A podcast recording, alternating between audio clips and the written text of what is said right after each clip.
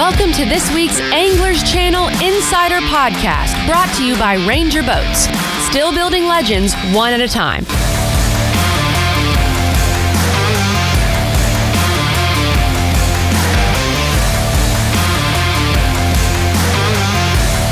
Now here's your host, Chris Brown. Welcome in, folks, this week's Anglers Channel Insider Podcast, brought to you by Ranger Boats, powered by Mercury Marine. Of course, shocked to life by Relion lithium batteries, tailor made lithium, giving you the most power to help you make the most of your time on the water. Check them out online, relionbattery.com. Make sure you use code Anglers Channel for 10% off your next purchase and free shipping. I'm Chris Brown, along with social media ninja, Mr. David Zhang, back from the TNPFL and the, the title. Almost call it the classic, David, but it's not. It's the title. and of course, Anglers Channel Insider, Mr. Kenneth Grover, back from Arkansas, taking the daughter to school, freshman year in college. How did that go down, KG? Everything good? Everybody okay now? you know, you know, I, I hate missing the podcast. I miss you guys, but you know, some things in life just happen, you know, only once. Yeah. And I, obviously, and I, you know, I know you got you two guys feel the same way, but you know, to all of us, our family comes first. Absolutely. But, um, yeah, uh, daughter going to Arkansas for college. Uh, first time she's been away from home for extended period of time, so obviously we're a little nervous about that. um, but we we like where she's going. Um, her roommates uh, a really good fit so far it seems. So uh, every, everything went well. Um, I had the pleasure of moving in during the rain, but well, you know it's it's just you know as a dad it's just one of the sacrifices you make for your daughter. You get you get two choices this time of year in the South. You're either going to sweat to death or you're going to get soaking wet. One of the two from rain. So well, you know, later in the day, I got to thinking, you know, may, maybe the rain was saving me because I, I could tell I was sweating, but no one knew the difference between, you know, rain soaked or sweat soaked. So everybody just assumed that it was the rain. Yeah, yeah. I figured it may have been, you know, your your tears dropping off your little girl to college, and the rain masked that a little bit. So no, no, I, I had to had to kind of stay strong for my wife. She she she held it together until it was time to leave. Well, good. Well, good. Well, glad she's uh, off to college. Glad everybody is uh, is doing better. David, you uh, spent the weekend on the road for us. Mm-hmm. TNPFL on Winnebago, and then the Pro Circuit title over in La Crosse. Tell us a little bit about uh, about both of those. Um. Well, I guess uh, Saturday went to Oshkosh and checked it out. You know, thanks thanks to uh, Paul Benson and Brad Fuller. Uh, those are these those two guys I talked to when I was up there. But um, yeah, they, I guess they rolled the red carpet for me for a little old me, the guy that uh, you know Paul picked me up in the uh, little golf cart from where I parked and took me to where the weigh-in was. So um, yeah, it was pretty cool. Uh, again, I don't, I've never really fished Winnebago, so just to see what how those guys did stuff out there and the weights that they caught. Um, that was pretty cool. Um, uh, got to get some details about some slight details because they haven't really announced anything yet. But um, but they seem pretty excited about their championship event besides Grand Lake, which is coming up too. But their championship event later this year and uh, 2022 as well. So um, I mean, I think they, they had a pretty good year so far, but yeah, it looks like, you know, they're really looking forward to what 22, 2022 brings to them. Sure. For them. Any idea when they're going to announce that schedule? Have they decided yet? Mm, nope, not yet. But, uh, I, you know, I, I did drop a, a business card. Said, hey, you know, shoot me the information. I'll make sure we get it up for you guys. So. Let us know. We'll be uh, happy to help. And so, and then you went over uh, on Sunday to La Crosse for the championship mm-hmm. day of Used to be the cup. Now it's the title. Don't get me started. We'll go from there. uh, that is like you well, since you kind of hinted there, I did find it kind of weird that there was references to um, it being with that event being the, what was the Forest Wood Cup, but um, uh, yeah, I mean it's a bit different. Uh, I mean I've never been to a cup. The year that I really wanted to go was a year that uh, the last year that uh, Bryan Thrift, Thrift won, won, but I, I, didn't get a chance to make that work out. But um, but you know I know that's more of an arena weigh-in, whereas this one was in the uh, um, parking lot of the uh, of the the ramp there. So kind of like ABT type, you know, where um, they had a few little uh, activations and stuff like that there. But um, but yeah, I mean, it's I don't know. It's for me, it's nice because it's just another big event coming to Wisconsin. Sure. I mean, it's the second time that what I guess you could say MLF has been there. Well, no, they were there last year. They've been La Crosse has been pretty friendly to them, but um, yeah. but yeah, I mean, I saw some uh, some of your your guys' people up up there. Yeah, I sent you guys that text and stuff like that. But Yeah, I appreciate that. I, I appreciate that a lot. Just just because one of them lives within an hour of me does not make him my people, and just because the other one used to be a pro staffer for me does not make his sorry ass one of my people either. But we'll leave it at that. So we will leave it at that. Um, been kind of a crazy week here. Finally getting over some oral surgery and uh, starting to feel back like myself uh, out of the brain fog and um, off the Norco, which was really good stuff. But it's it really messed me up for a little while. So finally uh, getting halfway back to normal, which is good. Um, kind of had a rough weekend uh, in the bass fishing world. Uh, Lonnie Stanley passed away. And uh, I know I met Lonnie once at ICAST a long, long time ago, but ever thrown a jig or done any of that stuff, you know Lonnie was a big part of getting jig started. And um, 76 years old, uh, been dealing with uh, stage four prostate cancer. So five-time classic qualifier, competed in more than 100 Bassmaster tournaments. Um, and uh, I mean, he's won a couple. He's done a lot of different stuff, and um, really good guy, really great guy, and uh, he's going to be missed in the fishing world. If you're down around Rayburn or just a big Stanley Jigs fan, um, make sure you get signed up for the Outlaw Outdoors. Um, what's it called? I had it printed out. It's the uh, a tournament for Lonnie, um, honoring Lonnie, and uh, I think it's September. I just had it. Where did it go? September fourth or the fifth? Fifth. It's the fifth. Yeah. Out of Castle Boykins down there, and um, so those guys are going to put on a, a, tournament in his honor and his memory. So uh, make sure you get signed up for that. That's going to be a good deal. Um, appreciate those guys doing that. But yeah, lost a legend there for sure. They're uh, we're starting to lose them one by one, slowly and surely. KG. Well, you know, it really got me thinking because, um, you know, Mark Pack what too long ago either, but right. some of these guys that were really, you know, really changed the, the, the landscape of, of bait building and the baits that we used to fish, you know, back in the 70s and the 80s and the 90s. It almost seems like we don't have that anymore. Yeah. It's it's like you know where the new stuff comes from is completely different than what it used to be. It used to be kind of a we start regional and kind of grow from there. And, and now it just it, it seems completely different. But I, you know, some of these guys and, and the, the ingenuity they had and, and the way they would come up with things. And uh, I just, I, I'm afraid that we might be kind of headed towards a time that, that we don't see that as much anymore. And it's, it's kind of a shame, actually. No, I agree. I agree 100% with you because, you know, when I know when I was at Strike King, you did, we, we saw stuff that was working regionally or a guy that created this created that and then you saw it grow and do this become into that and then you know guys would you know it's kind of like T-H Marine you know they're going out and buying a bunch of small companies to increase their deal in the marine world. But you saw that a lot at the time guys creating their own stuff and then little bait companies would pick them up and then it would just grow and get bigger and bigger and bigger from there. And now i mean it's you know a lot of it's pro staff related, which is good, which we all know that's that's a big thing. But yeah, you're right. I mean, you miss the the stuff. I mean, I've been in the room when Denny Brauer walked in with an idea, or Hackney walked in with an idea and said, "Hey, can we build this?" and stuff they've been tinkering with. You know, Menendez tinkering on things and stuff like that. So it's definitely been um, it's it's definitely changing the landscape for sure. So seems to be a little too much copycat going on these days. Well, just just just my opinion. Well, it has. It is. It is. And um, you're right. Every year I walk around ICAST going, how many different ways can you try to change a spinnerbait? You know, and um, it's not very many. So not very many at all. But Lonnie, you'll be missed. So please say a prayer for uh, his family and grandson and, and all those that are involved, the folks that, that work with him and everything. Please say a prayer for them. That'll be uh, much appreciated.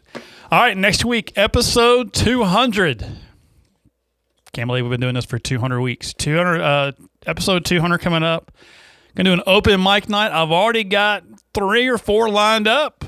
Could still use one or two more. So if you're thinking about you want to call in and, and just talk about things in bass fishing, or one of the topics that we're going to discuss is how do you qualify a pro as a pro, KG. Um, check us out 256 535 3217. It'll be Tuesday evening. Uh, we'll call you up. We'll get you either on the Zoom machine or we'll get you in on the phone line, whatever you want to do. But I got to know so I can slot you in and we can get our times down. 256 535 3217. The Exxon hotline brought to you by Trickstep. Let us know you're going to be part of Open Mic Night on episode 200. We would love to have you.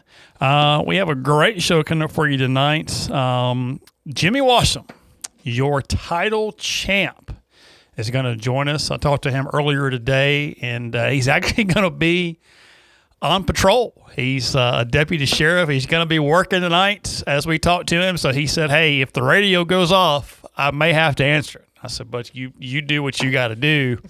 I mean, he's only won two hundred and five thousand in the last four days, so I don't, you know, I figured he might take a couple of days off, but um, apparently he's out of vacation time. So, but he's going to be uh, calling in from his patrol car, I believe. We're going to have him on the phone here in just a little bit and uh, do that. Then we'll jump into some Sportsman's Warehouse Bass wrap up for the evening, and then do some news and notes brought to you by Humminbird.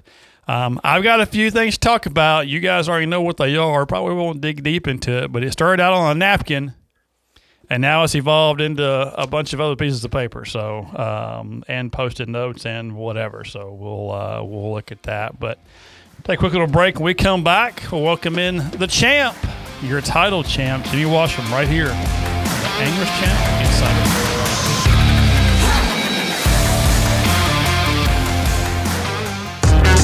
Hey, Jason, what would you say your biggest fear is when you're out fishing? Hmm, Chris, um, let me see. Probably stranded out in the middle of the lake. That's right. You know, that's everybody's biggest fear, Jason, not being able to get back to the ramp, especially in time for weigh-in during tournaments.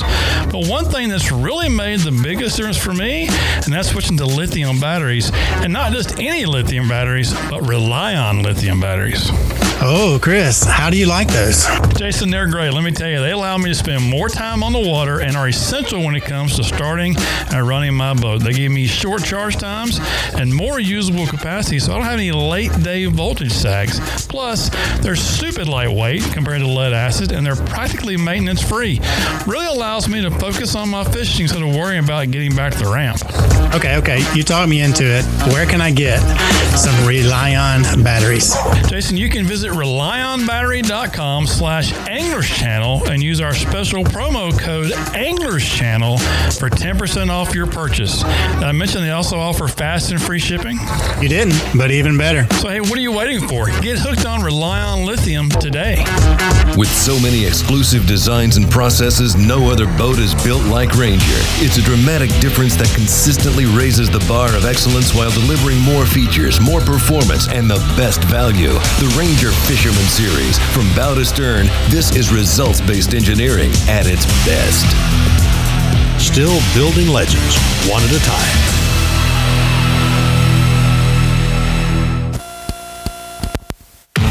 At Mercury, there are no limits to the lengths we'll go to make sure you have no limits either.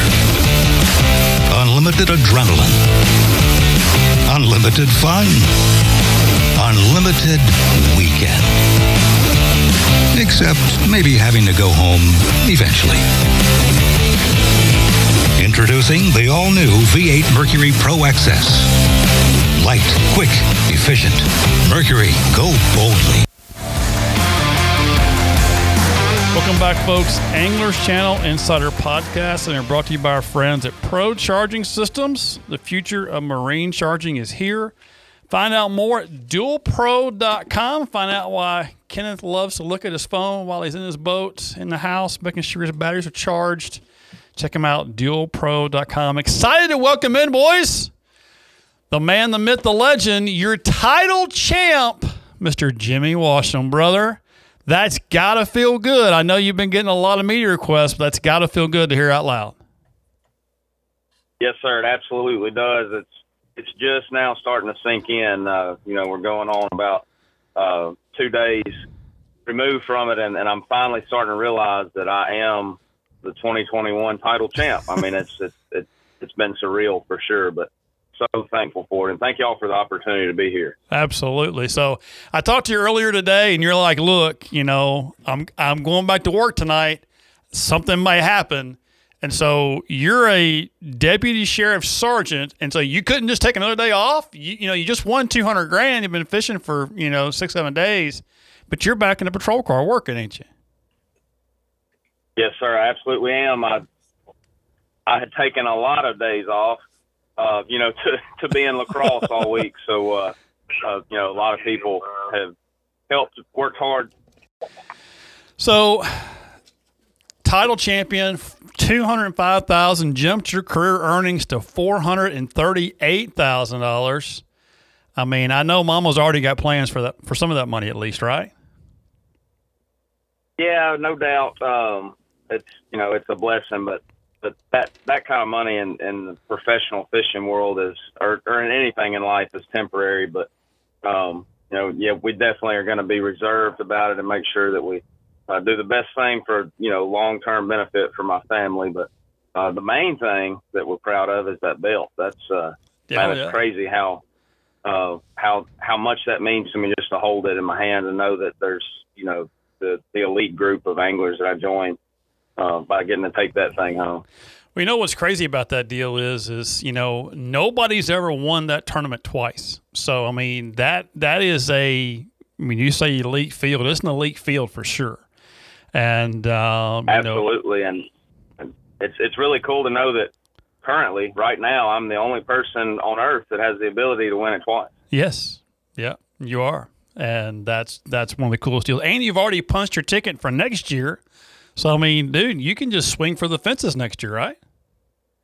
Absolutely, absolutely. of course, that's that's what you do anytime you're in a championship like that. Is it, it you know everybody says it and it gets it becomes cliche, I guess, in a way. But that's you're not fishing for points. You you try to manage your your style of fishing and how you approach the the event to win it. Sure. Because you don't you don't care if you slip a little and finish last. It doesn't matter. So Right. first place is all that matters in that event. You're gonna get you're gonna get ten grand no matter what happens, one way or another in this tournament. So you know, might as well might as well go all out and try to win. Nobody remembers second place. They always remember the guy that won, right?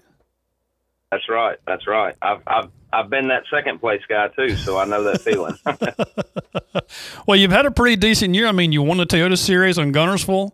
Um, of course, won the title, but I mean, you know, 21st in points this season. Uh, had some pretty decent finishes. I'm not going to ask you what happened at St. Lawrence River, but I mean, had some pretty good, uh, pretty good finishes this year. Overall, even despite the title, you've had a pretty good season. I've had a great season. I mean, I, I can't even begin to explain how blessed I've been this year. I, between the Toyota Series and the Pro Circuit, I've, I've got paid in every event except St. Lawrence. When you brought that up, I'll go ahead and hit on it real quick. I, Sure.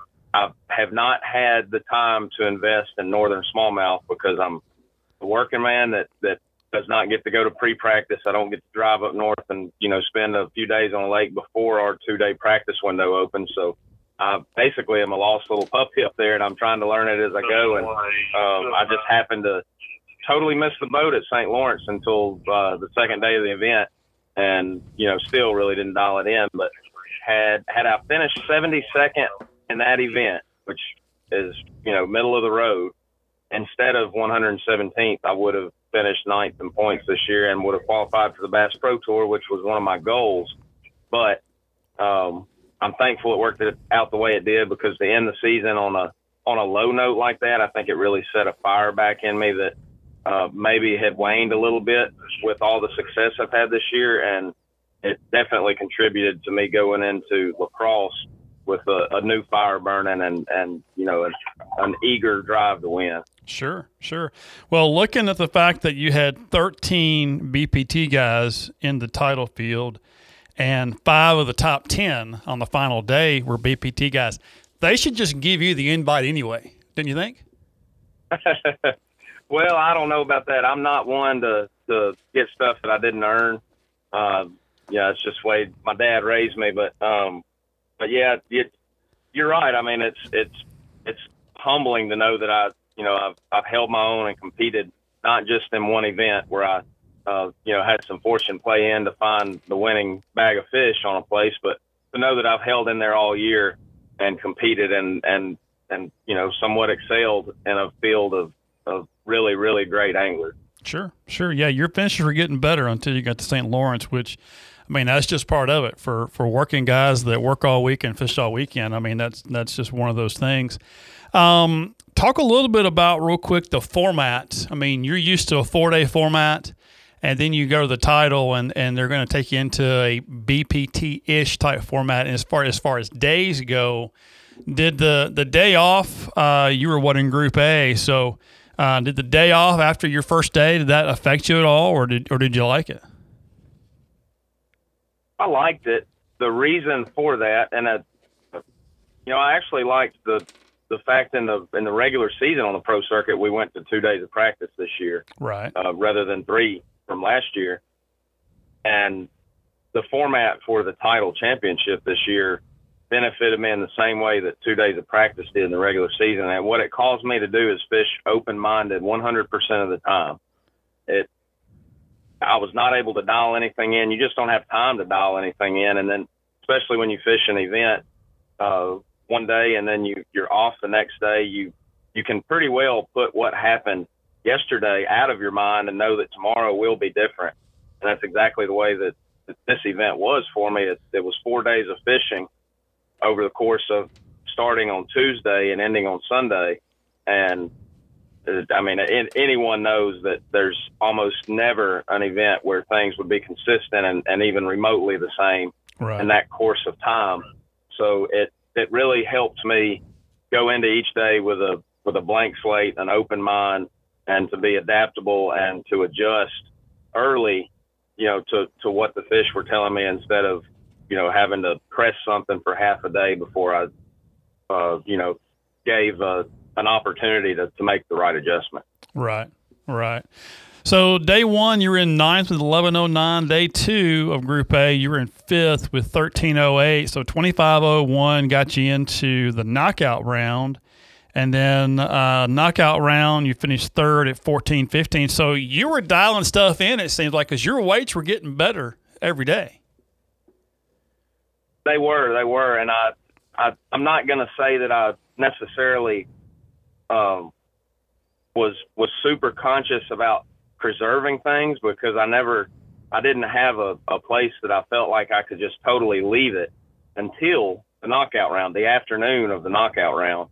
Um, so that that was good that I found uh, a congregation of fish that that I felt like I could win the event on right before the championship day started. So it would have been hard to manage that all week, but I I was adapting up in the Black River and uh, each day I was I felt like I was dialing it in quicker to how the fish had changed and uh, was was able to to pinpoint and and be efficient with how I needed to get those a little bit better than quality bites. You know, the two and a half, two and three quarter pound fish with an occasional three, and um, that's that's why you saw my weights go up. And then on the knockout round that afternoon, I uh, the Black River had kind of dried up for me, and I had eight and a half pounds, and I bailed out on it. I said, I'm not going to win up here and I, I don't want to make an 11 hour drive home wondering why in the world I stayed up here and, and died on knockout round day. Right. So at 11:30 I left and and just uh, went fishing on some stuff that that I'd found in practice and just so happened uh, really by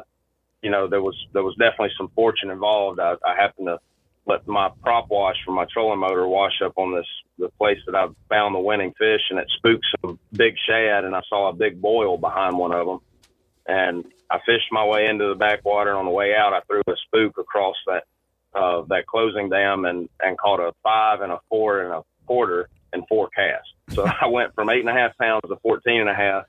I saw more fish come up to the top water and knew there was a mega bag there. So um, from that point, I left it and, and had that to go back to on championship day. Well, 17 15 on championship day to, to win the title. Um, how did you sleep the night before the championship day?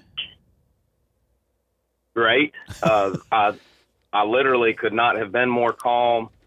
Um, was so relaxed. Was so excited. I mean, I just I just had this feeling of um, just uh, happiness is the best way I can explain it, and inside of me because I I was so confident that uh, that it was going to be a good day. You know, by no means did I say, "Oh, I got this wrapped up." I knew the the uh, competition I was up against, but I I was so thankful and happy that I had the opportunity to go into Championship Sunday and the title with what I genuinely felt like when I left the place that afternoon of the knockout round. I genuinely felt like I had the winning bag on it.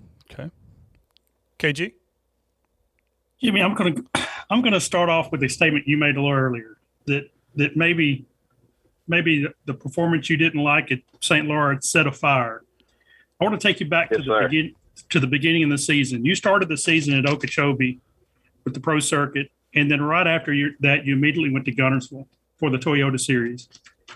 Um, Yes, sir. You were there, weren't you, Kenneth? I, I, I was.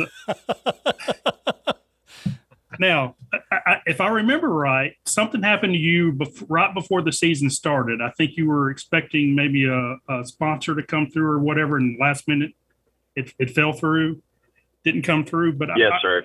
Yes, sir. Can, can you kind of explain to us what your mindset was with those two tournaments back to back? And I know you showed up at Guntersville with like practically no practice time, and you won that tournament.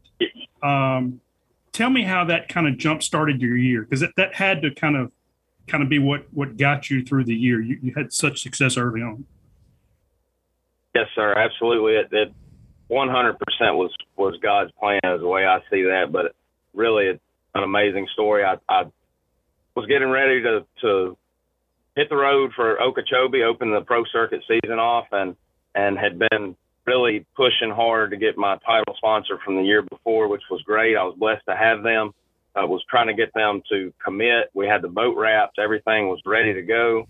Um, jerseys ready to roll. I mean, just all I needed was the the commitment from them, which they had been working hard to get. Um, and it comes down to the time where it's literally time for me to crank the truck and leave. And I just had to tell them, you know, uh, without a commitment, it's uh, I, I can't go and and represent you without without some you know some commitment there. So that they they weren't able to do that. So um, you know, our our partnership ended at that moment, unfortunately. And I and I literally had like two days before the event had to pull off a perfectly good boat wrap, explain that to the tournament director. Uh, you know, a lot of lot of logistics there, but the main thing is the burden that I felt of of something that I had planned on having some support financially through the tournament season, and it, it's so expensive to fish at that level.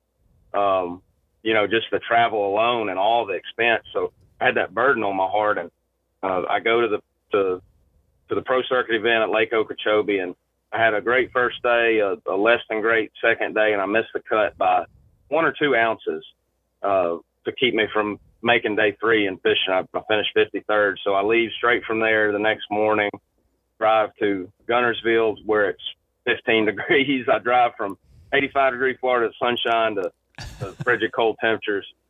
I get uh, about a day and a half of practice there at Guntersville, and just happened to find the you know these these little bitty clues that, that led me to the right direction. I end up winning that event. Um, so the financial burden is gone, and then the most amazing thing about it is I gained two partners from from that win that put me in a position that I was better with my partnership support than I was before. So uh, uh, really, a you know, just an incredible story. The way that happened, I couldn't believe that I was the the one that that story was being told on. It was a, an amazing, um, you know, happening. But to say the least, that took the burden off of me, and I could fish comfortably the entire year, and it no doubt uh, gave me the ability to to just breathe and fish and focus on on uh, being successful in the water. Now, we- we've been hearing a lot here lately about guys, you know, asking the question, you know, the electronics that we see now, is it kind of ruining the sport? A lot of guys are saying, you know, how do people get in the sport anymore? It costs so much money. You know, to, to me, it, it's, it's different for everybody. Uh, I, I don't, I mean, there's not just one way, you know, major league sports, you know, like baseball, there's, there's a way you get there. There's stepping stones. To me, professional angling, it- doesn't have that. I don't know that it'll ever have it you're kind of your own individual contract. You kind of work work your way in yourself. Now, I, I know on the, on the weigh-in stage, you said that you just started fishing BFLs not too long ago. Give us an idea of of kind of how you got started and what your plan was, and how have you gotten to this point? Absolutely, I I've I've had fished tournaments since I was about 20 years old, but I was fishing them out of a bass tracker uh, for a, a little uh, club in the Memphis area. Great group of guys, but it was it was small scale. But I just love the competition. And I had a couple of friends that had fished the the bass fishing league, and uh, they taught me into to co-angling in 2012. I did that up until uh, the last event, and then I got hired. Uh, I left Bass Pro Shops as a, a, a lead supervisor in, in the hunting department there, and I I went to the sheriff's office where I'm currently employed. Well, anytime you start a new job, or especially a new job that demands so much of you, like law enforcement, I I had to, I wasn't able to go to the regional in 2012, and I basically put tournament fishing on hold. In 2015, I had kind of established some vacation time and the ability to go back to co-angling. I had a good co-angling year, and I, after 2015, I said, you know, I'm going to keep moving forward as long as I show myself that I can have success at, at, at the next level. And when I have success there, I'll, I'll move forward. If I don't, then, you know, I'll either stay where I'm at or take a step back. So 2016, I decide it's time to get a boat that's big enough to fish as a boater. I buy a 20 year old Ranger, 18 foot with an old Mercury on it, and uh, it's well taken care of. I was proud of it, and by God's grace, I won the, the second BFL that I fished out of the boater side, and paid the paid my you know my debt off for that boat, and um, put some money back to help me with with moving forward. So the next year, I move up to the Toyota Series. Um, had a, a pretty good year there, but I'm still in the old boat and kind of feel like I'm out of my league. And and then I started having mechanical issues like you're going to have out of older equipment that you're really putting to the test. And uh, the second year of the Toyota Series was a big struggle, and I looked at it like there was times that I said, you know, I just can't do this. It's too much money. It's I'm trying, you know, just a, a hardworking guy with a with a you know less than um, favorable paying job and just trying to get by. This is too much for me. And then I, I realized, no, this is a test. And I really feel like there's greener pastures on the other side. So uh, I, I really thought about it, prayed about it. I ended up making an investment with some of the money that I'd earned through the Toyota series on a newer Ranger, uh, bought a newer boat. Man, when I got into that boat, had newer equipment, my confidence skyrocketed. I had a great last event in 2018 and 2019 on the Toyota Series. I finished third and Angler of the Year, uh, had a top 10 and was just consistent catching fish and just really felt confident. And moving into 2020, I get the invite to the pro circuit. There was no way I could turn it down. Once again, I feel like I'm maybe out of my league, you know, financially, especially, and, and, uh, and at the level that I was. And, and then the first event there, I finished 69th at Sam Rayburn, and I walked away from that. I literally walked away after I got my check. I barely squeezed into the check range. I was walking back to the truck, and I told myself, "You're better than that." I, I didn't make good decisions. I fished nervous, but that right there was the affirmation that you're good enough to be here. You're good enough to fish at this level. And ever since then, I've just totally felt at peace, confident, um, it, has been a real blessing how how quickly I transitioned into professional fishing and and uh, was just comfortable making decisions and and fishing freely and uh, you know just really able to go and, and just go fishing and have fun. And it's been one heck of a ride.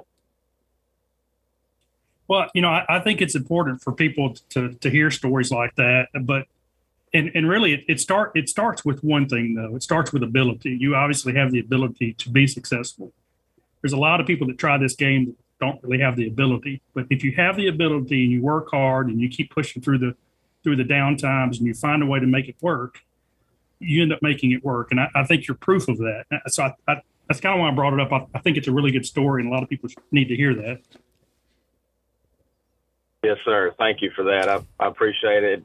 Absolutely. I, I, I understand that I've, you know, with fishing since I was three years old, and, and I think that uh, you know, God blessed me with a talent to catch fish, and and it took a lot of hard work to to uh, get to the point where I could actually utilize that at you know at the level that I have. But it's uh, uh, you know that and hard work put together, you really can't be stopped as long as you don't give up. For sure. And I, and I still think it's the hard work side of a lot of these fishermen that are, that are doing this. That, that a lot of people that are just you know watching, looking at standings and looking at the coverage. I don't think they really fully understand the hard work that's in between you know all those live productions and and the articles that are written and things like that there's so much that goes on you know basically every day with a lot of the guys that are that are trying to be professional fishermen that i think a lot of people just don't understand.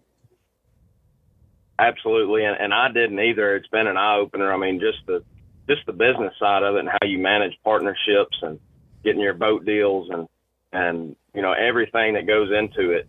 Um, your finances, your budgeting, it's it's all like running your own business, and that was that really slapped me in the face. But um, you know that, and just the coming home from work and having to go organize the boat before an event. You know, spend five hours in the boat when I've been working all day and hadn't seen my little boy and my wife, and you know, they're it's definitely it's been taxing to to work full time and make sure that I'm taking care of my family and my profession um, at the same time as giving 100% to a professional fishing dream that I've uh, getting to live. It's it's been taxing for sure, but something like what just happened Sunday, you know, makes it all well worth it. All the all the time and the, the you know the missed family time and all that stuff. That's uh, um, you know, it, it's it's paying off now. Is the best way I can put it. Yeah, yeah. David. Hey, Jimmy. So last year, on your first year on the uh, pro circuit, uh, you, you, fished a super tournament on the uh, Mississippi River as well. Did you take or not use any information from last year that helped you to do well this year? What the biggest factor that helped me there was learning how to just basic navigation on that river because last year the river was at right around six foot uh, stage level, and this year it was it it actually bottomed out around four and a half. So it navigation was treacherous to say the least, with all the sandbars and running hazards and wing dams and, and things of that nature up there. But to have two days of practice for this title this year, had I not been there last year and at least learned how to navigate from from the top to the bottom of pool eight, um, I would have spent so much time idling and I would have never been able to cover the water I did. I covered and 15 hours on the water for two days in a row, 30 hours cumulatively for practice. I literally covered what I felt like was the entire pool eight. I mean, there's a, there's miles and miles and miles of backwater sloughs. So you're never to, I don't think you'd cover it all in a lifetime, but I got to sample the entire pool in my opinion. And then I was able to take little bits and pieces of what I sampled throughout that practice and try to build on those during the event. So that's the, the navigation and that's saving me the time and helping me practice efficiently is really what benefited me from last year's event. As far as catching fish, um, the place that I caught them last year and, and really relied on was grown up and, and had changed where you couldn't even access it this year. But the navigation was key. Now were baits the same more or less? I mean, the same. I know, like like like this year, it, seems like you know it's a junk fisherman's dream. But you know, a lot of guys were you know throwing frogs and other stuff. Same stuff though last year and this year as it was last year that you were throwing. You know, the buzz bait that I caught fish on this past week was uh, what I caught my my limit on on day two of last year's event, uh, and then the the rest of it, like you said, a junk fisherman's dream was really just fishing the conditions and what I had confidence in. But the buzz bait definitely applied, and I went into this event with confidence on the buzz bait, and I, it helped me cover water in practice and find fish. And uh, I caught a few really key uh, upgrade fish on, especially days one and two of the event uh, on that same buzz bait. Did, did the fog delay affect you at all? I think I think the um, I know knockout run I think was affected by the fog, but I don't know if the uh, your second day was affected by. But did the fog affect your mentality or your uh, approach to the days that fog did affect your days? It almost did. It, it almost totally spun me out and sent me down the wrong road. Um, I, I was getting a limit and, and having a, a, a great morning. At least I did on, on day one of Group A. on on top fishing a walking bait, a popper Z, um, the buzz bait, and catching a lot of numbers. Well, when we got cut loose at 9 a.m. and the sun is already burning high, all that went away. We had no wind, and I tried to press that top water bite for about an hour, and I finally just had an epiphany of look, man, you're going down a, a bad road. You're you're you're not taking the signs that you're being given, which is not getting bit. So I end up pulling. I had 16 rods on the deck for day two because things were so off the wall, and I had so many baits tied on. Well, I pushed all those aside and dug in the rod box and pulled out a shaky head that I had no intentions on using, and ended up catching my limit, catching a three and a half pounder on it. Um, so the the short answer is absolutely it. It almost spun me out, but thank God I, I had that moment where I got back on track and adjusted to the to the conditions at hand. Jimmy, let's talk about championship day real quick. And I mean, I, I, turned it on. I had live on, you know, off and on throughout the day, and and, and was watching it and whatnot. But um, I mean, I think when I turned it on, you probably had um, 14, 15 pounds, and um, you just had this confidence level going, man. I mean, it wasn't cocky. It was just like, you know, if if if if they're gonna if they're gonna win, they're gonna have to beat me. I think I heard you I heard you say that a time or two. I mean, obviously you, you know you had a good limit in the boat, but I mean, did you feel like you could get to 17, 18 pounds that day? You know, I when I left that place on the afternoon before, after I caught the two kickers there, you know, back to back, the camera boat had just pulled up and actually uh, got footage of my four and a quarter pounder, the last cast I made on that place. And as I was leaving them, told my marshal, and you could you could vaguely hear it. I said, "There's an 18 pound bag there." Oh. So when I said that, I almost almost thought, you know, I, I thought to myself for a second, "Wow, I probably just sounded dumb because an 18 pound bag doesn't exist on this river."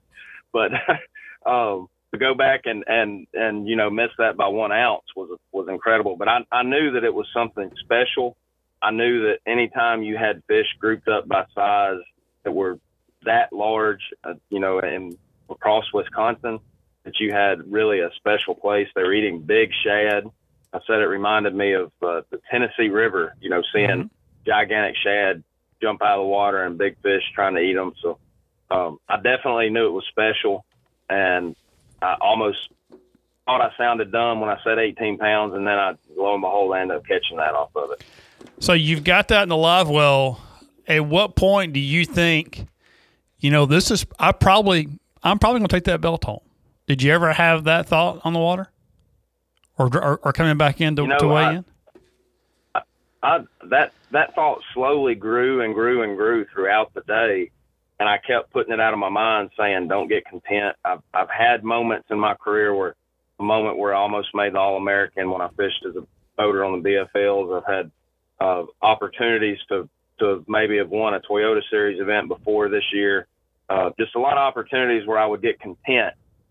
That you know maybe have a great start to the day and then just get content and go through the motions.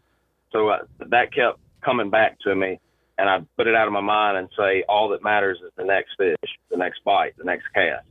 And but I would catch that next one and it would upgrade a half pound, a pound, and then that thought would come back and I'd put it out again. But I told I told my cameraman when I had uh, had a solid limit 14 plus, and I caught uh, a fish that was about three and a quarter, or I'm sorry, three and three quarter pounds and he he got me. If if you happen to watch the live coverage, or it'll it'll be on the show in October when it airs. It's really cool to watch. But fish got me on on finesse tackle, light line, got me around something, wood, rock. It was it was something hard, and I had a tug of war match with him for two or three minutes. He was seesawing the line. I just knew it was going to break. I ended up getting that fish out, getting him in the net. Almost had a heart attack. but when I caught when I caught that fish, I went up to about 16 pounds I told my cameraman, I said, that might do it, but if I can catch a four pounder, it's game over. Well, about an hour later, I knew we had a Solunar uh, table, you know, a major feed coming right in that afternoon. That's something I've always lived by. And I said, well, this deep water access, a, a, a sure enough kicker is going to pull up here in the next hour. And lo and behold, an hour later, I catch a four and a quarter. I called a fish that was about two and three quarter, jumped up a pound and a half, and I knew I knew I had 17 plus. Um, and I that's when I said, you know, all the all the negative things started coming to mind. Like, well, you're you're on a treacherous river. There's a ton of boat traffic. You could break down. You could you know spin a hub. All these terrible things started coming to mind about what could happen. And it's one one fifteen, one thirty, and I finally said, if somebody beats me today, they have dadgum earned it. Yep. So I'm going back to check in, and I'm going to power pole down where I can say, hey, I'm here, I'm checked in, and I'm going to, uh, you know, make a few casts and just wait on checkpoint. So um, at that point in time, like I said, I, I knew I could lay down at night and, and sleep well if I got beat, knowing that I did the very best I could. Well, your ears were probably burning a little bit about twelve thirty-five Central Time on Sunday because I'm watching live. I'm going to the road with my wife. We're running some errands, doing some things, and I got it on on the phone, and we're listening to it and watching it. And you, you know, you you you have calmed down, right? And you go into a little sponsor deal. You're talking about you know gloves and a few different things, and you're thanking people. And in the back of my mind, i have been in this business 20 years, Jimmy. So in the back of my mind, I'm going, just fish, son. Just fish. Just just shut up, fish. just, just. I'm, I'm just, I'm saying this, and my wife's looking at me, and she goes, "What are you thinking?" I said, "He just needs to fish." And you know, we don't have favorites, but but by God, I'm pulling for you, son. You're coming to Tennessee. I mean, I spent 13 years in Memphis. I'm pulling for you, damn it. So I'm like, just fish, just just just keep on fishing. And you turn and you caught, you know, you caught one that caught. I'm like, okay, just just just keep fishing. You got two hours. Just keep fishing you, you got plenty of time to think, folks. Just keep, and so that's just me cheerleading from you know twelve hours away, fifteen hours away, whatever it is. But I'm just, it was just kind of funny. And then you caught you caught those, and then we saw them on live, and I'm like, you and, and you said it. I mean, you're like, you know, if, if they beat you today, they they daggum earned it because it's you had a heck of a day. So for sure. Yes, sir. Yeah, that that to get anywhere over 17 is just it's so unlikely with a 200 boat field on that fishery, you know, much less 10 guys, even though they're some of the best in the world. So um, I, I was very confident going into weigh-in. We'll say that. Good, David. So Jimmy, so I was there at the weigh-in to to to see it all happen. But so, but they weigh you guys, you know, from I guess the placement from uh where you guys place on knockout round, and so Zack Birge weighs a pretty good bag, and you're like, yeah, I'm pretty sure you're probably like, yeah, that's I got that one beat. But Bobby Lane comes in with 16-12. Did you think twice while you were waiting? Because you wait after Bobby. Did you think twice that you had the weight to beat him, or were you like, no, I'm still good at that point? Absolutely, I thought twice. I I started wondering, well, what if my scale's a little bit off? What if what if I had a couple of fish throw up big shad in the live well because I, I'd seen them, you know, feeding on six and seven inch shad. That could that could account for a tremendous amount of weight, and I'm I'm sitting here thinking, there this could this could be an absolute disaster. I've I've almost like uh, just you know strolled up here thinking I've got it won, and everybody's interviewing me, and and and you know I'm getting the vibe that maybe I've I've just got this wrapped up, and Bobby Lane drops the biggest bag of the event right in front of me, and love Bobby to death, but he was sandbagging a little bit in the bag line, so it was a total shock. I had no idea that he had anywhere near that. Um, so absolutely, I mean the the tension rose right there, and even when when Chris Jones, when we got all five fish in the bag, when I weighed in, and Chris Jones hit the button, I was afraid to look at the screen. I had to look away, and when I heard him say 17, uh, I didn't care what came after that because I knew I had it from that point on. That's that's incredible. Absolutely incredible, brother. Sure. So, well, but I know you're working. I know. I'm sorry, Kenneth. You always do this to me, Kenneth. I'm about to get him back to working. You. Uh, what's the question? Sorry. why, why, don't you unmute? Unmute real quick. I don't know when you're going to try to finish. So no, my bad. But, Go ahead. But look, look, Jimmy's not done. Jimmy's had a great year. He's he not done by no means. He still has the Toyota Championship tournament to finish. Oh yeah. yeah. There's another potential two hundred thousand dollar paycheck Absolutely. waiting for him. Yes, sir. And it happens to be on a pond that I've fished a little bit at Pickwick, which probably is going to make it more difficult for me to find success. You know how fishing history can hinder you, but um, man, I you know all the burden is off on that one, and it'll just be fun to go fishing, and I'll have some family there. It's close to home, and that'll really be a fun one. That'll be awesome. I don't know. Something tells me uh, Pickwick in the fall. I think maybe a local advantage might help you. It could. It, you know, it gets really tricky, and just having confidence in some little sneaky holes that might have you know one or two big ones on them. Um, it, it could help for sure, but it, it, bass fishing is one of the hardest things to predict and and uh, you know try to gauge. So who knows? Who knows? Hopefully, I can just go into it open minded and fish free like I like to do, and uh, we'll have fun either way. There you go. All right, last question, David. Only not fishing related. What's your favorite flavor of donut? What's your donut choice? What? You know, uh, What? as a deputy sheriff, I, I'm a, a certainly a connoisseur of donuts and coffee, but um, definitely a chocolate eclair would be my favorite. Jimmy, I'm I'm sorry for uh, for my co-host here. I, I can't. I, you know, you just No problem. That's, you, you just can't. no, get- no offense taken whatsoever. I just hope he never speeds through Tipton County. I'll make sure he does sometime. I'll make sure you're working, and we'll make sure he speeds through Tipton County, and uh, and you Yep, can uh, yep. you, you can I'll, I'll call you ahead of time and warn you that it's coming exactly through. Exactly. So, Perfect. We'll get him back for that one. well, brother, thanks for all you do for Tipton County, and uh, thanks for all you do for in the bass fishing world. Congratulations on the win. Stupid proud of you. Very excited for you and your family. And I have a feeling, and I, I know we talked to you as a rookie, but I have a feeling this won't be the last time we have you on this show. Sure, hope you're right, and uh, I'm gonna, you know, continue to work hard and strive to make sure that I get back on the Anglers Channel. And I can't thank y'all enough for the time and opportunity and what y'all do. So, thank you very much, and we hope to talk soon. Thanks, buddy. Be safe out there. We'll talk to you soon. Yes, sir. See you. Guys, there he is, Jimmy Washam. In his patrol car working tonight, he did tell me though that he had permission from his sergeant, from his from his captain, to take our call and do. But he said, "Listen, if and and you, I'll, I'll, I'll take it out." At one point in this conversation, he said, "Stop! I've got a call I got to take," and he had to answer his radio. So, but uh, class act guy right there. Uh, I'm excited for him, and I tell you what. I'm sure that sponsor that bailed on the beginning of the season, they're um, they're a little you know, you can't determine they can't you can't predict that, but yeah, they're uh, they're sorry they missed out on that opportunity. I'm sure. So for sure. Uh, just like you said, he put his head down, went to work, and it's turned out to be a really good season for him. It really has. It really has. So, with that said, a quick little break. When we come back, we'll get this show wrapped up right here on the Anglers Channel Insider Podcast.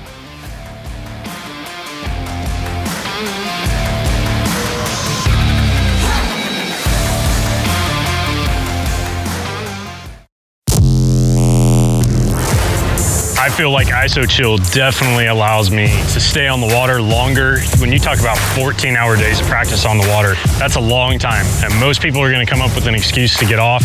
And I don't feel like I get that same fatigue. And a lot of that benefit comes from what I'm wearing.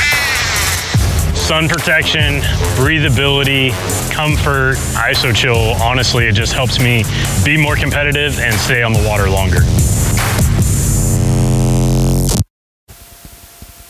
Sportsman's Warehouse is your one stop convenient place to shop. Whether you're into camping, hunting, or fishing, our expert associates can help you find the gear you need. We carry a huge assortment of quality equipment from the best manufacturers in the country and around the world.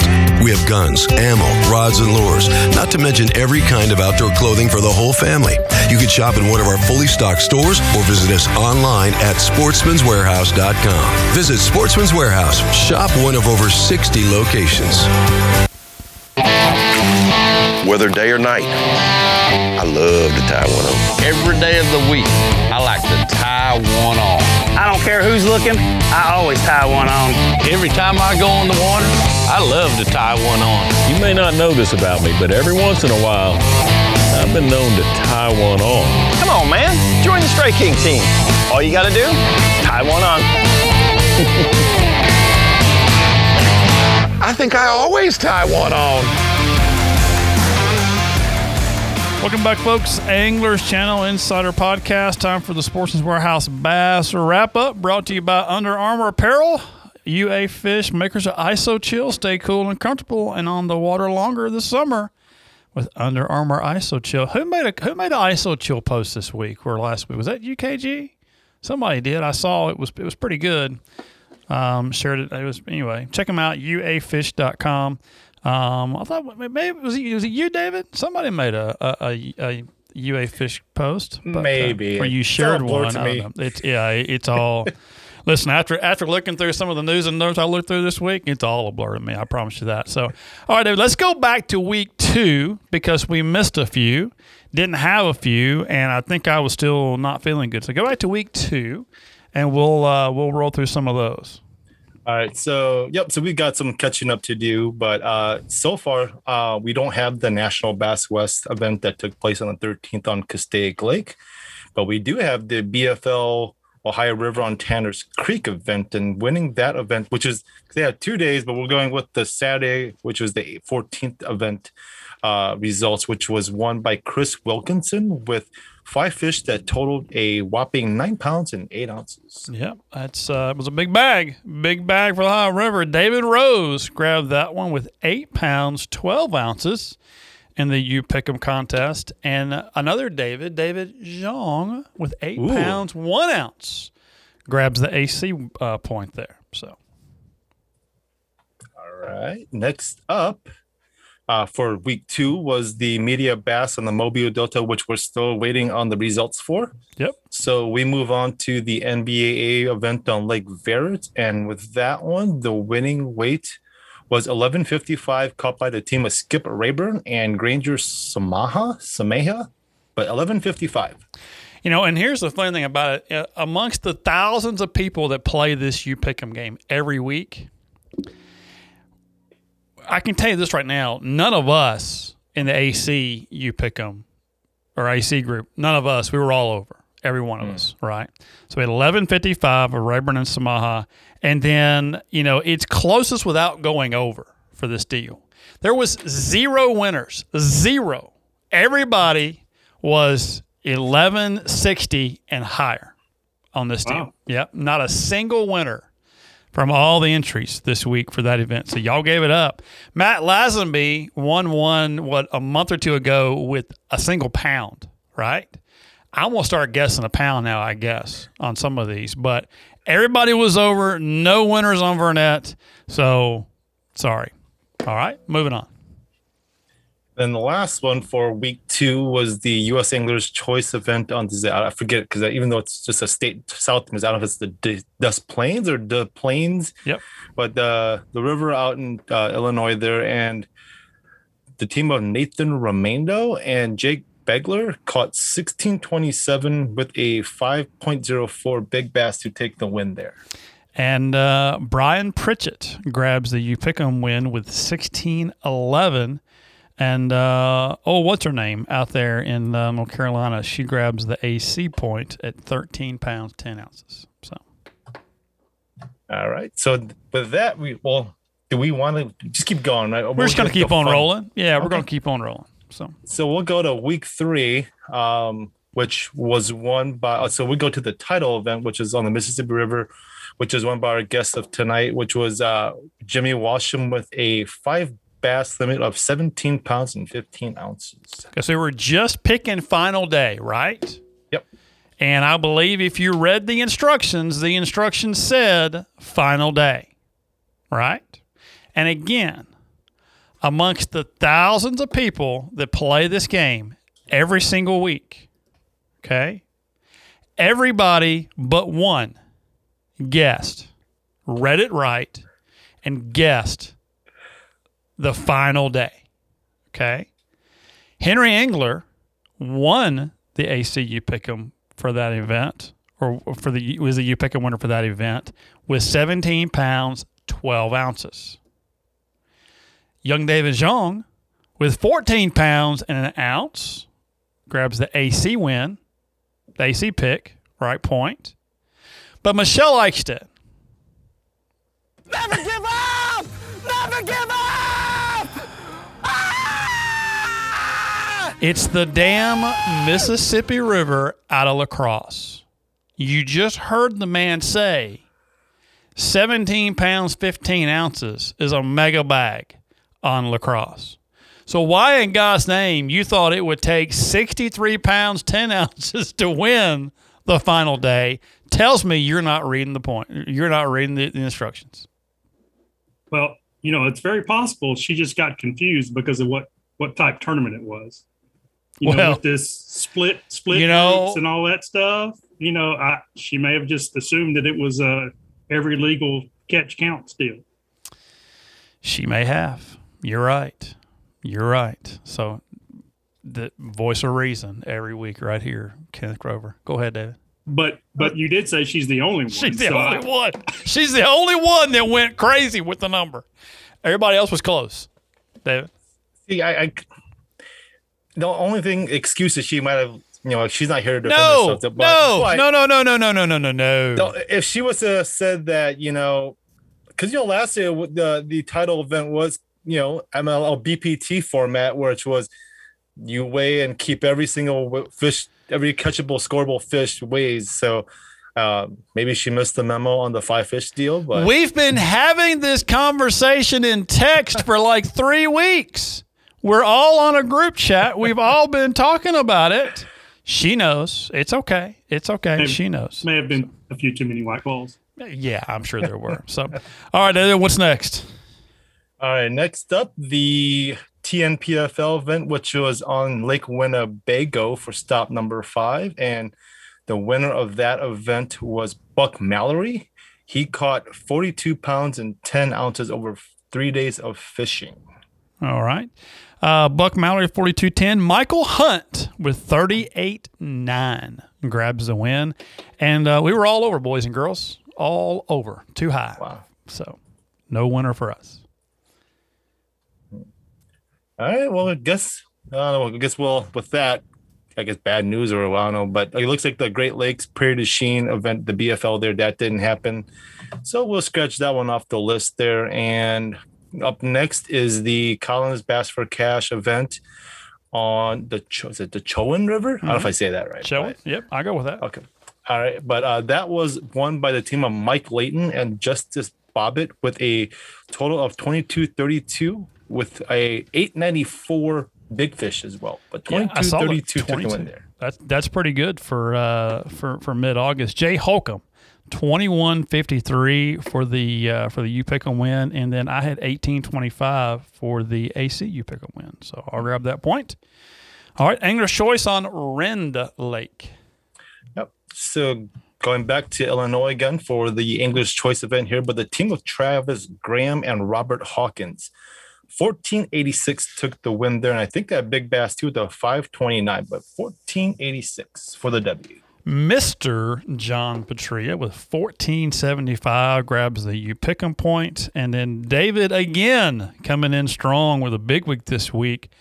1412 for the ACU Pick'em. So if you're scoring from home, I've got three. Michelle's got three. David has four, the leader going into the final week in August. And did you receive a package today by any chance? There it is. I knew it was coming. put it, put a little coat on or something. I'm sure it's cold up there. So Uh, it's it, it's just right. You know, it, it's it's feeling it. it. It doesn't like that super hot, muggy, uh, 90, 100 degree weather you guys have. It likes this 80 degree, 90 degrees we have up here right now. you know what? You know what, Kenneth? I'm concerned about this thing is is it's starting to get a little bit tarnished. A lot of fingers touching this thing now, right? And before it was just dust at your place or dust at my place. There's a lot of fingers touching this thing. I don't like it. Yeah, you not made a mistake by by giving AC up too too easy. We did. Yeah, we got to work a But little it- harder. it- but it sounds like David's trying to keep AC. It sounds like it. He's having a pretty good run this month, that's for sure. So, uh, coming up, the final week of August, MLF Toyota Series on the St. Lawrence. Um, that's a pound and ounce event. Cash and Rods Tour on Cayuga. That's a pounds and hundreds.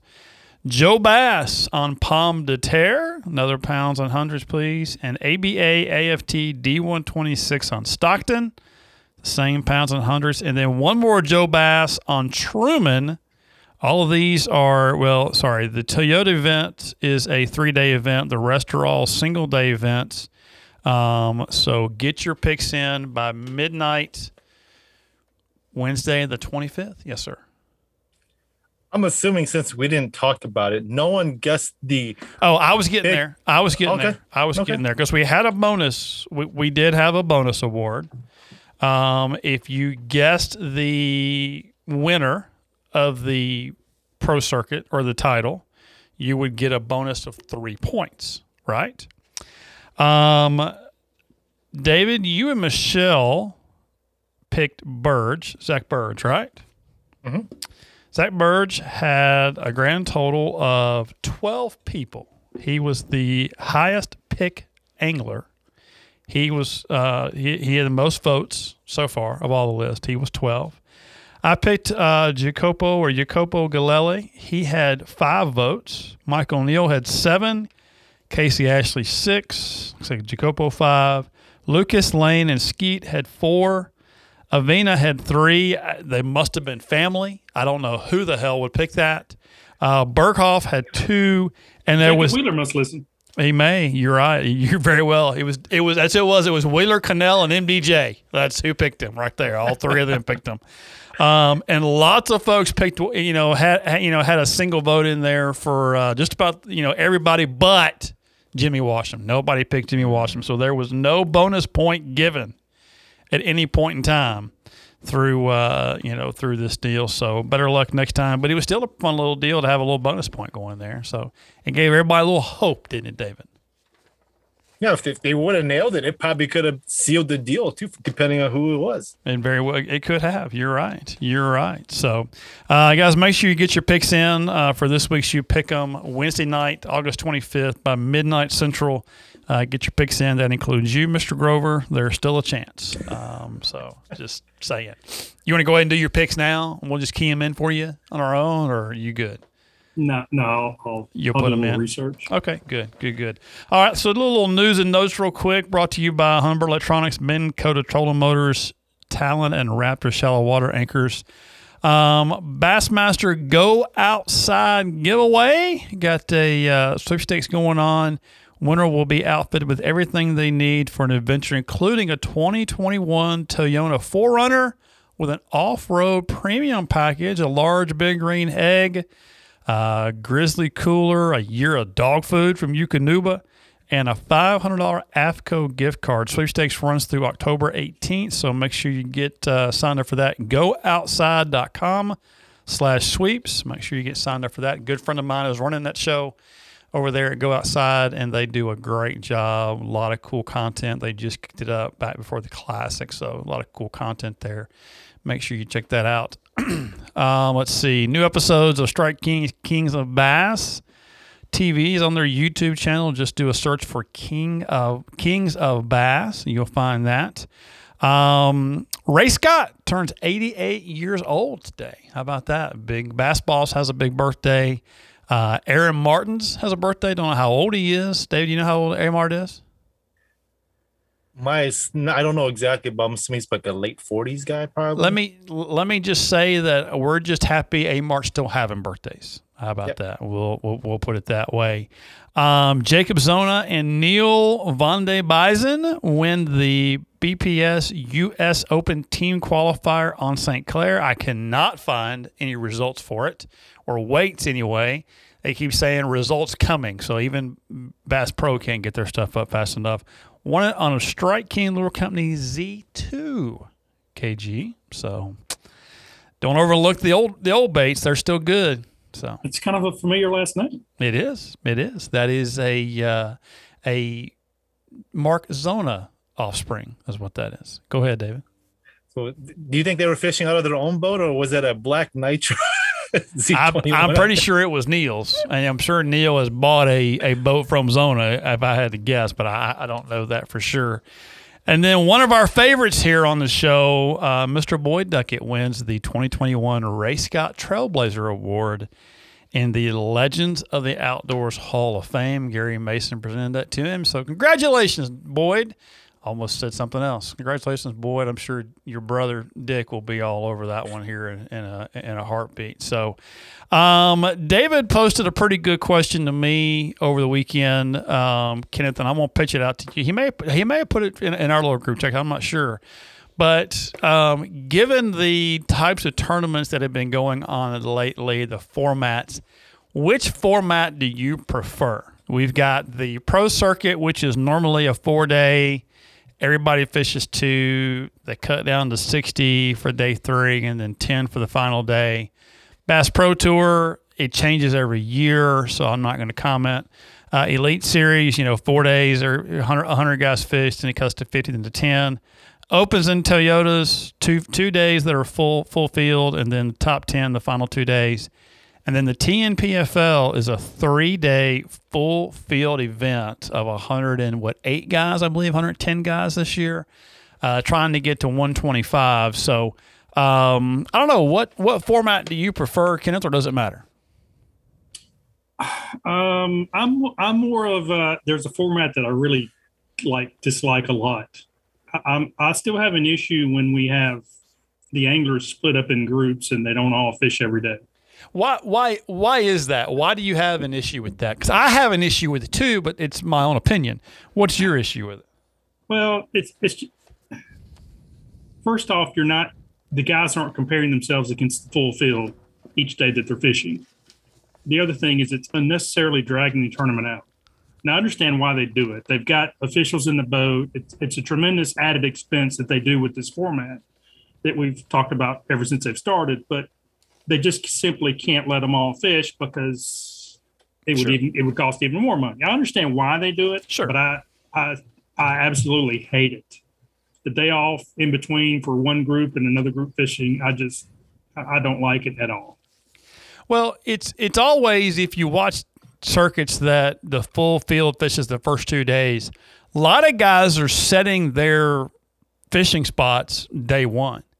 And you hear guys say, Well, I, I was going to go in there, but I know so and so was there yesterday. I'm sure he's going to come back. Or there's a lot of that that goes on. Guys really kind of set their parameters of where they're going to be days one and two. We, I saw it a lot on Pickwick here this year with the elites, you know, uh, guys that were fishing that island that, that Lowen was catching fish on before all the all the water went away. And he had one side, Polnick had an end, uh, Johnson was on the other end, and so and they just kind of they kind of had their their their pieces of that pie set aside. so They were able to respect the other anglers because they knew what was going on. that's the word I was looking for. Respect. Sorry, I lost that. Go ahead. Sorry.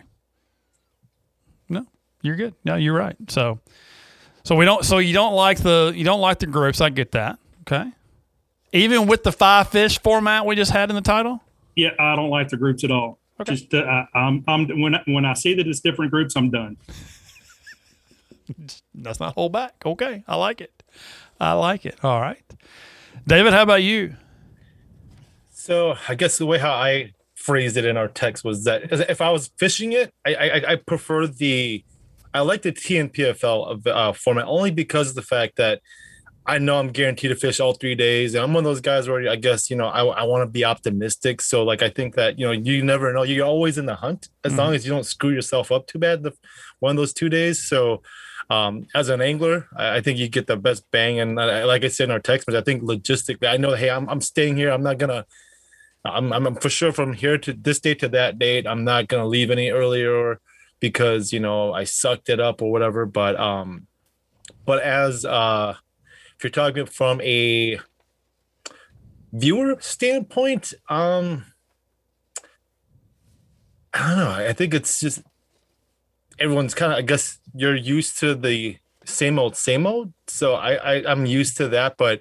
I I do admit, though, I did ask a particular angler um, uh, this past weekend if they preferred the catch all you can weigh in format versus the five fish format. And they did admit that they liked the five fish format because, oh, I'm not saying it was better, but they did like fishing that five fish format again because it was less stressful.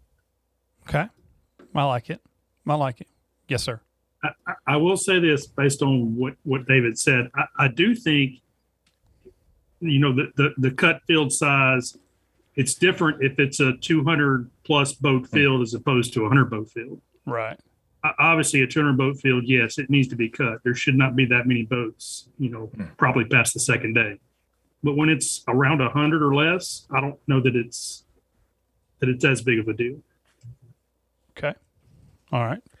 So I was sorry, I was going to add that I forgot Talking about this whole cut thing, the one thing I guess I didn't, I don't really like about the whole field cut thing in general as a as a viewer is the, um, because you know a lot of these guys, regardless of whatever league that they fish in, they work together and stuff like that. And um, we've seen in the past where sometimes you know some guys don't fish certain spots, and then their buddy, you know, doesn't uh make it. So he's like, hey, you know what? I've been catching, or I found this on this spot. Why don't you go fish that spot? And then, um, I don't know. As a, I don't know. I guess in a way, I know it's part of the it's part of the game, but in terms of if I'm looking at pure angling skill or that over the overall way of how they pick stuff apart, uh, it does kind of like mess that part up.